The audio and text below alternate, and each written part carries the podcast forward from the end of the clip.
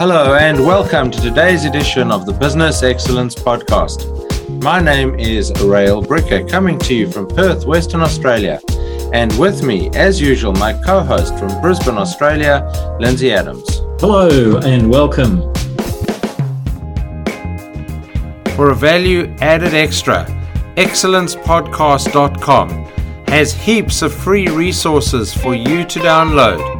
That is excellencepodcast.com. And our special guest today is Wendy Lee. Wendy is a brand image consultant. She's based in Kuala Lumpur, Malaysia, and is the CEO of Chapter One. Welcome, Wendy. Hello, Australia, all the way from uh, KL. I am now at. Good morning. Well, in fact, Wendy, it's hello the world because we've got listeners all over the world. We're right across Asia, the US, Europe, you're going to be instantly wow. famous after this uh, this interview. Trust me, Wendy. You you are an interesting person. You're one of the the first people in Malaysia to become a brand image consultant. Um, that that really piques my interest for a start. What what made you transition from the corporate world to to take on this challenge? Well, I personally would think that I, I have an interesting story to tell as well because not many people will actually transition like this. I was in a pharmaceutical biotech world. Uh, that was my first, uh, first and second job. I only had two jobs in, uh, in, in the corporate sector.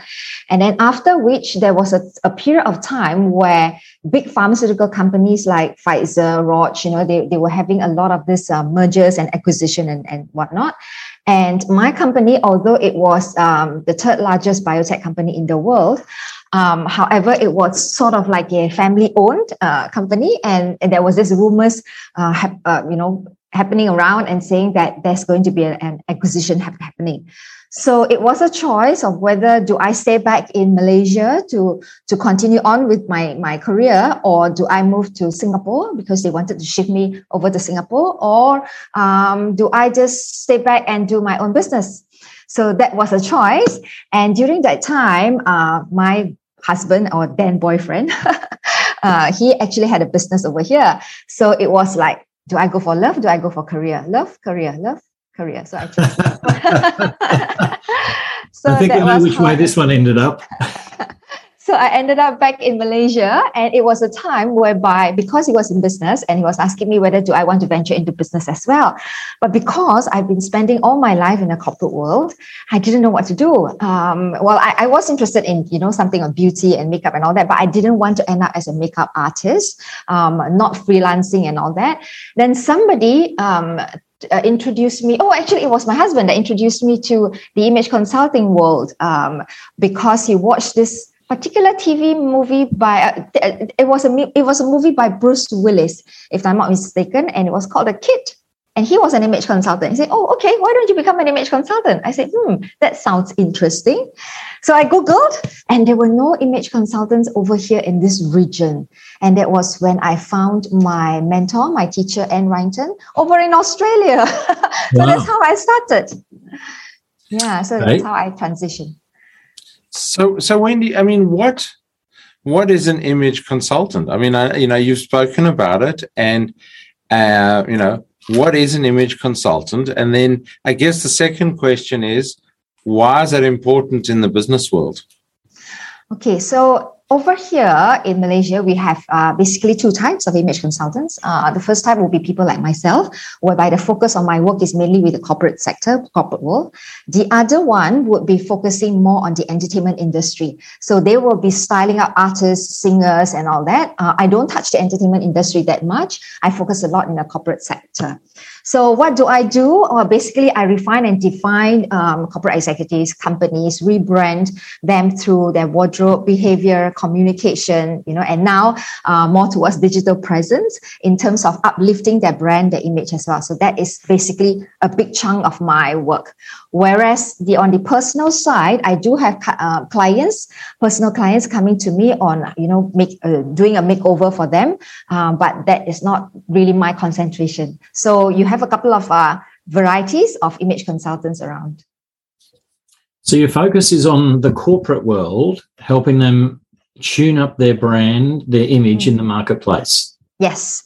So not only focusing on the uh, the corporate executives, but also the brand of the company as well. So, for example, and this is how we have moved uh, away from uh, just focusing on um, the uh, sort of like the the the the, the, the look and feel, the look and feel, sorry, the look and feel of the uh, corporate executives, we also focus on the brand values as well. So, for example, if a company were to go through a uh, brand reorganization, for example, and then they change their values, their their state, their mission statement, and all that, we will go in and we will look into that and see how we can translate that uh, in order for your corporate executives to be able to live and breathe the brand. Okay. And so part of that image, I mean, you know, how defined is it? So you're talking of a brand image and a, and a corporate rebrand, but also the individual executives, you know, dressing the part, so to speak, or, you know, being part of that brand. Mm-hmm. Um, how, how prescriptive can we be at a corporate level to things like, like dress or dress sense or dress code? Um, can you? So, in other words, how can a company define for its executives? You know, we you have to wear a you know pinstripes in the men's world or a pinstripe suit and a red tie. Um, and for the women, you know, you need to wear a, a tailored suit and a and a blouse up, you know, that, that that's three centimeters below your chin. You know, um, um, how do you how, how can we be that prescriptive in the corporate world when everyone is is essentially different? Okay, so it, it goes back to what your company brand uh, stand for. So, for example, we have been to a company whereby one of their values is, I give you an example, would be creative. Yeah, vibrant creativity is there is that is what they stand for. So, how do we translate that? So, for all their corporate executives, you are not you are not required to wear pinstripe suit, just like what you have mentioned earlier on. Uh, nothing so corporate. You have to wear something a little bit more creative, a little bit more vibrant, so that when people look at you, they will be able to relate that to the uh, brand values of your brand.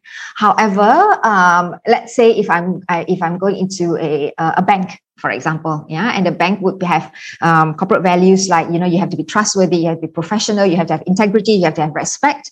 Uh, in that in that aspect then everybody else uh, in the company would have to wear uh, whatever that translate that message. So then your pinstripe suit would come into place However, nowadays, in oh, I do not know over in uh, Australia what what's what is happening. However, over in Malaysia, uh, people are going from business formal to business professional. See how it's transitioned over the years, yeah. Business formal to business professional, and now it's business casual, and even going down to smart casual. And especially in times like uh, pandemic, people are working from home and now back to office. We see that a lot of companies now are going towards more of a smart casual rather than maintaining the business uh, formal wear.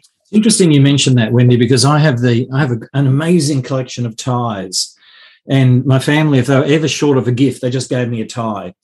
I haven't worn any of those ties in the longest time. so it's really interesting you note that because there's definitely been a transition here in Australia for men moving away from. I still wear a suit, I wear a coat, mm-hmm. mm-hmm. but but I don't necessarily wear a tie anymore.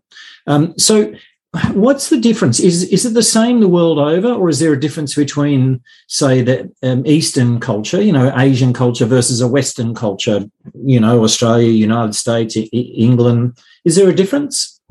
Um, well, I, I, would think that um, the East and West over here in uh, Malaysia, I think if you're talking about Western clothing, it is not that different. Yeah, we follow all the dress code, international dress code. So, for example, if you're talking about three pin, uh, um, pinstripe three piece suit, that is considered to be the highest in hierarchy. Uh, probably you see somebody wearing it in over in Australia. However, in Malaysia, it's very rare, unless you are talking about uh, people who's going to uh, for you know very important board meetings then you can see that happening. Otherwise, over here in Malaysia, very rare. And also, we have this traditional Malaysian wear. So, for example, in, in our government agencies or government offices, we don't have, um, what, what we do follow the Western uh, clothing. However, we are allowed to wear traditional wear as well um, in, in terms of our corporate wear.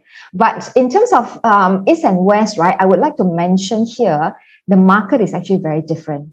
uh, coming from an image consultant uh, perspective.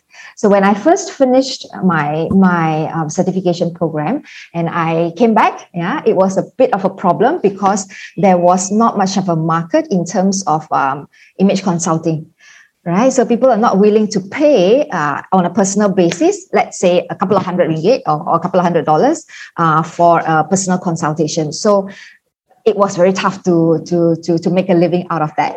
Whereas over in the West, I would think in Australia, in US, people are willing to pay on a personal basis. So that's the, that's one of the difference as well. Yeah, we actually had a guest on in the early days of the podcast, probably in the first 20 or so episodes, right. um, who's from Perth. Mm-hmm. And she, part of her consulting work is literally going to someone's house and opening their cupboard Yes. Ripping out all the clothes that don't look good on them, that they think look good but don't. Yes. And taking them shopping. And and for that she charges them, you know, a thousand dollars or something. Same here, same here in Malaysia. It's just that the the, the demand is not that many.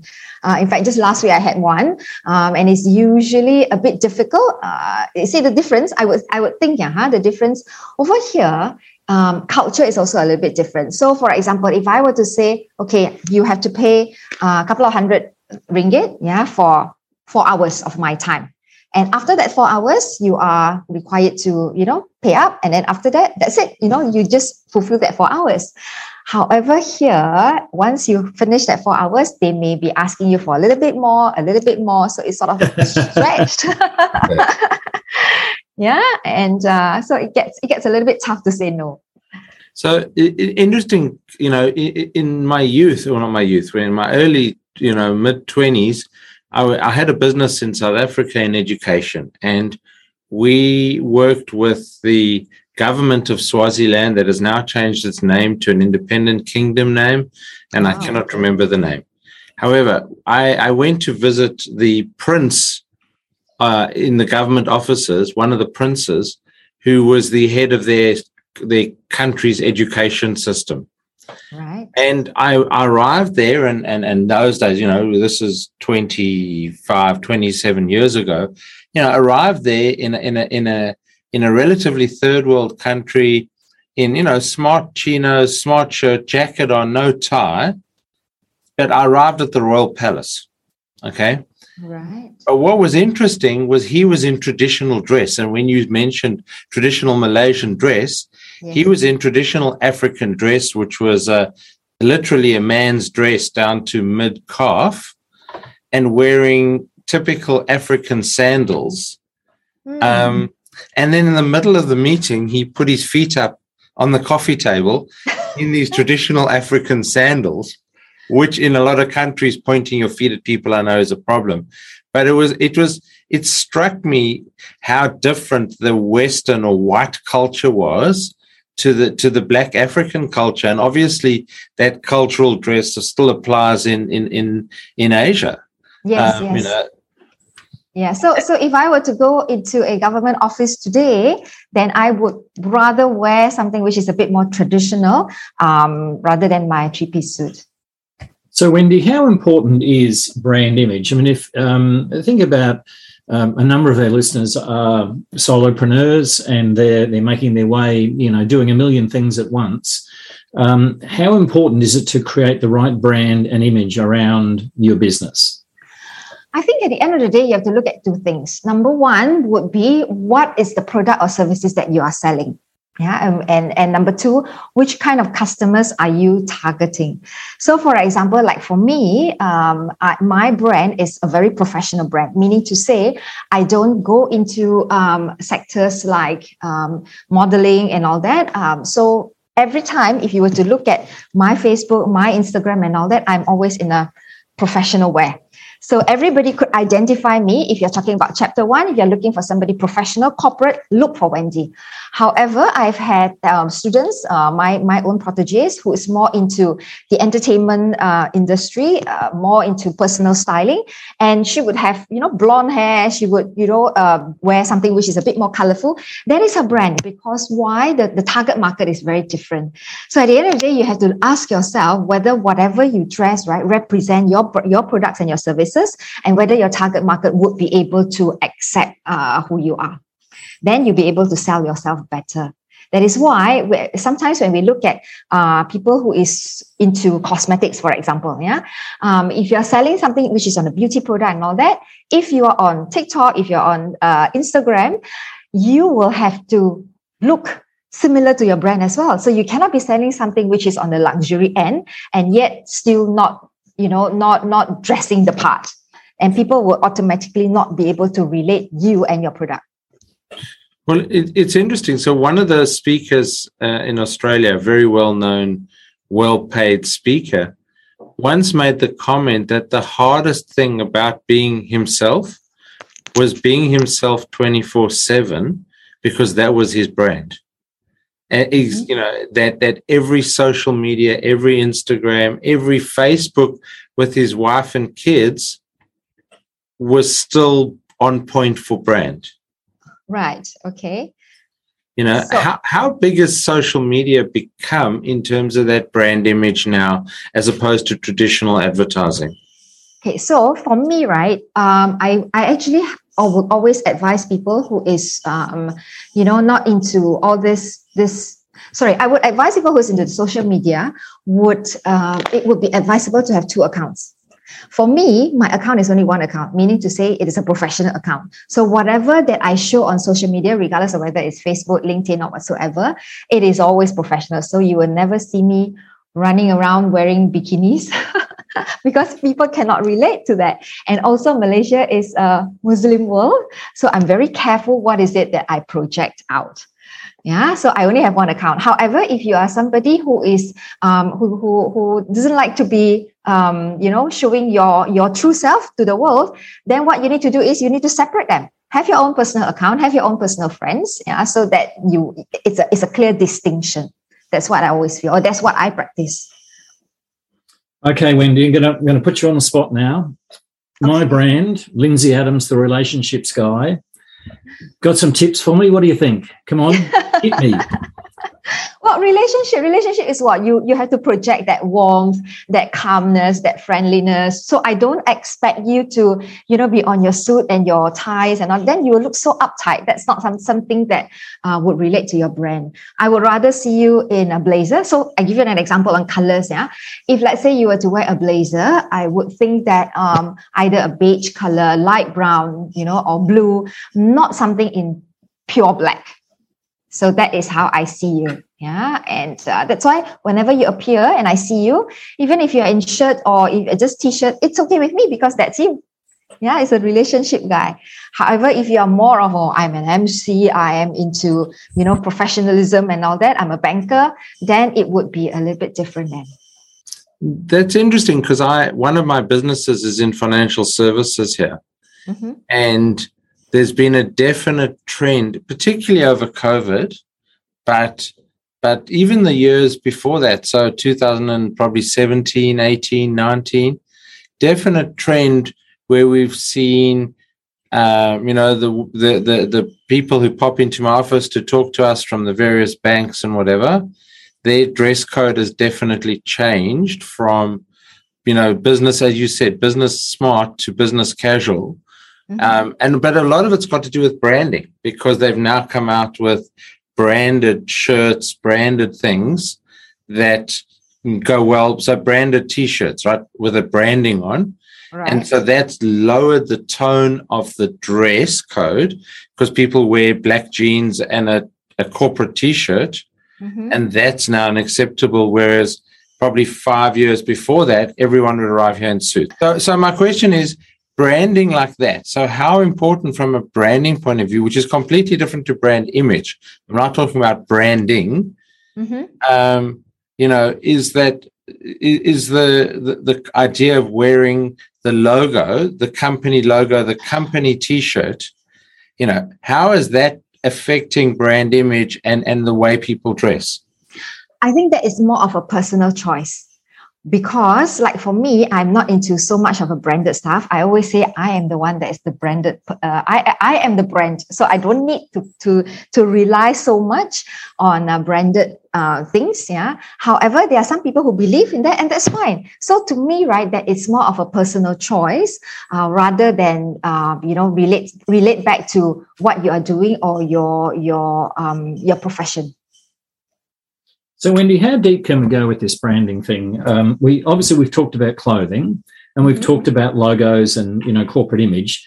Can you? How could you drill down into corporate language or, or even the culture of an organization? Um, I, I would think that for image, right, we always have these three things: appearance, behavior, communication, the ABCs of image. So there is no point in you dressing up very nicely, but at the end of the day, when you communicate, it doesn't sound professional. Uh, the language that you use, you know, your vocal and verbals are not uh, incongruent with your appearance. That will also affect the whole brand as well. Yeah. So you have your your communication part, and what about the behavior?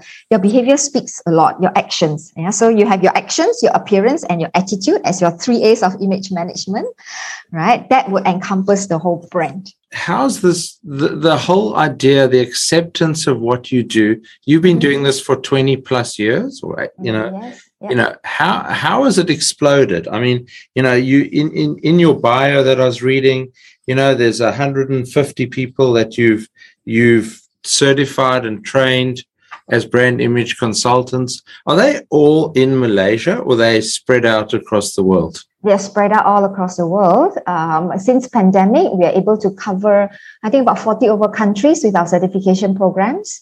So we have an online certification programs as well, um, and uh, so a lot of a lot of uh, image consultants are have have taken our certification programs, and uh, the market has exploded uh, since the time when we first um, started. And I also think we, or I would, I would like to believe that we were the first one that that that uh, the pioneer in the in, in this industry, at least in in this part of the world.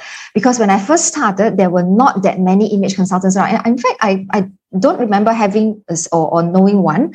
Um, so when I first came back, it was really tough um, uh, because there was no market.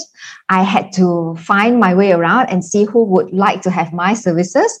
So what I did was um, I went around associations, you know, um, um, just to give, you know, charitable associations and all that, just to give free work. But what I did at that time, just to see whether I would be able to sustain a living, um, I imported in a lot of accessories. And that time, the uh, accessories from China uh, never came into Malaysia yet. So I brought in a lot from US and I started selling accessories accessories. So I, I would put my accessories on the table.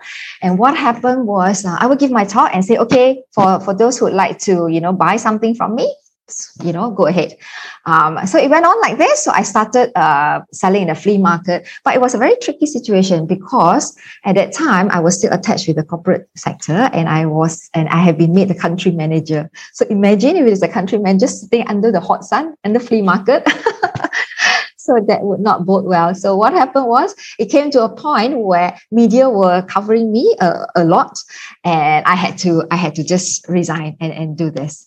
Yeah. So when I first started, uh, market wise, we could only concentrate on hospitality industry. So people were calling us up for makeup, for hairdo, and and whatnot but that was not my point you know that was not uh, something that um, um, it, it, shouldn't it shouldn't just be your hair your makeup and all that. It should encompass more uh, than that. So what what happened was i give you a very good uh, example would be banks yeah?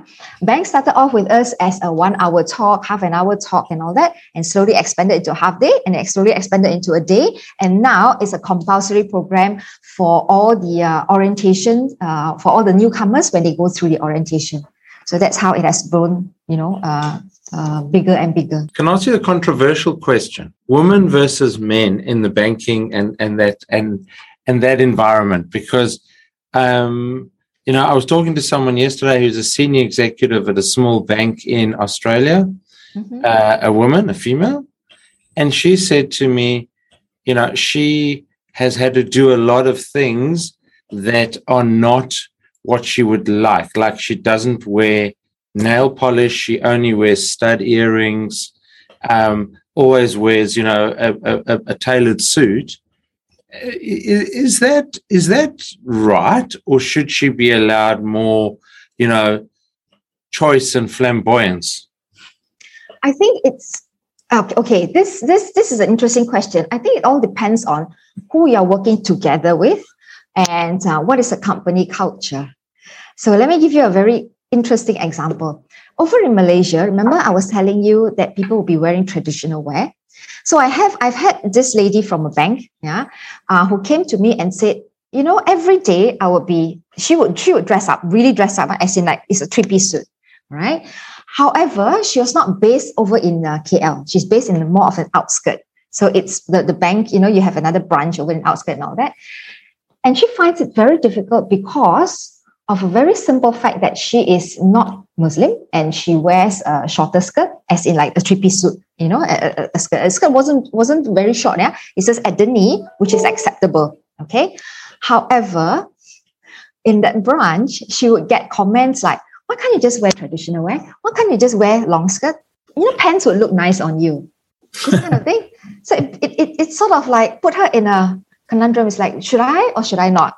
You know, so at the end of the day, it will also be very much dependent on whether you would like to be happy uh, and, and whether you're the type that would conform.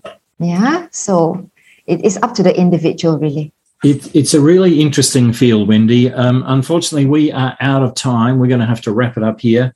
Should our listeners want to get in touch with you and maybe have a makeover, to, you know, in, spark up their brand a bit, what's the best way for them to do that? Um, email, that'll be good, wendy at chap-one.com. Or you can WhatsApp me anytime. Uh, should I put my number here or how does it go? We'll put it in the contact notes. I think it'll be simpler. Yeah. Okay, okay. So email will be the best. Cool. Thank you. Thank you very much, Wendy Lee. Thank you to my co host, Lindsay Adams. That's been a great um, exercise, a great um, discussion on branding and our images and the importance of it in our businesses. So thank you again, Wendy. This is Rael Bricker signing off for another edition of the Business Excellence Podcast with a reminder to pop along to excellencepodcast.com where you can download a number of free resources to help you on your journey to excellence in both life and in business.